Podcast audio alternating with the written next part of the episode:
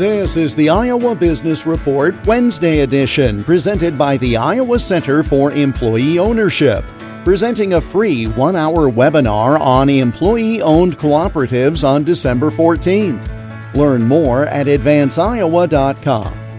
While national broad topic magazines have slumped in the digital era, magazines on local topics continue to flourish.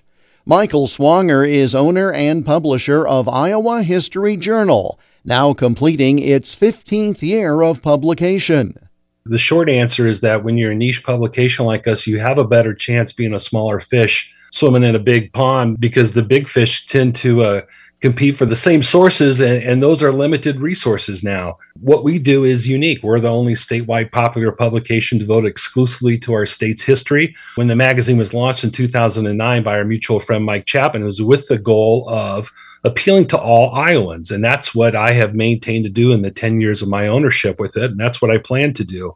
You don't have to be an expert of history to enjoy the magazine. I think people sometimes hear the word history and they go right back to high school junior high. Oh, I didn't like studying history in school. But then I get a lot of calls and emails from those people who say, well, now that I've matured, I realize what I was missing and how much I enjoy it. Well, you don't have to be a quote unquote history buff because the stories are so Iowa centric. It's about the people and the state where you live.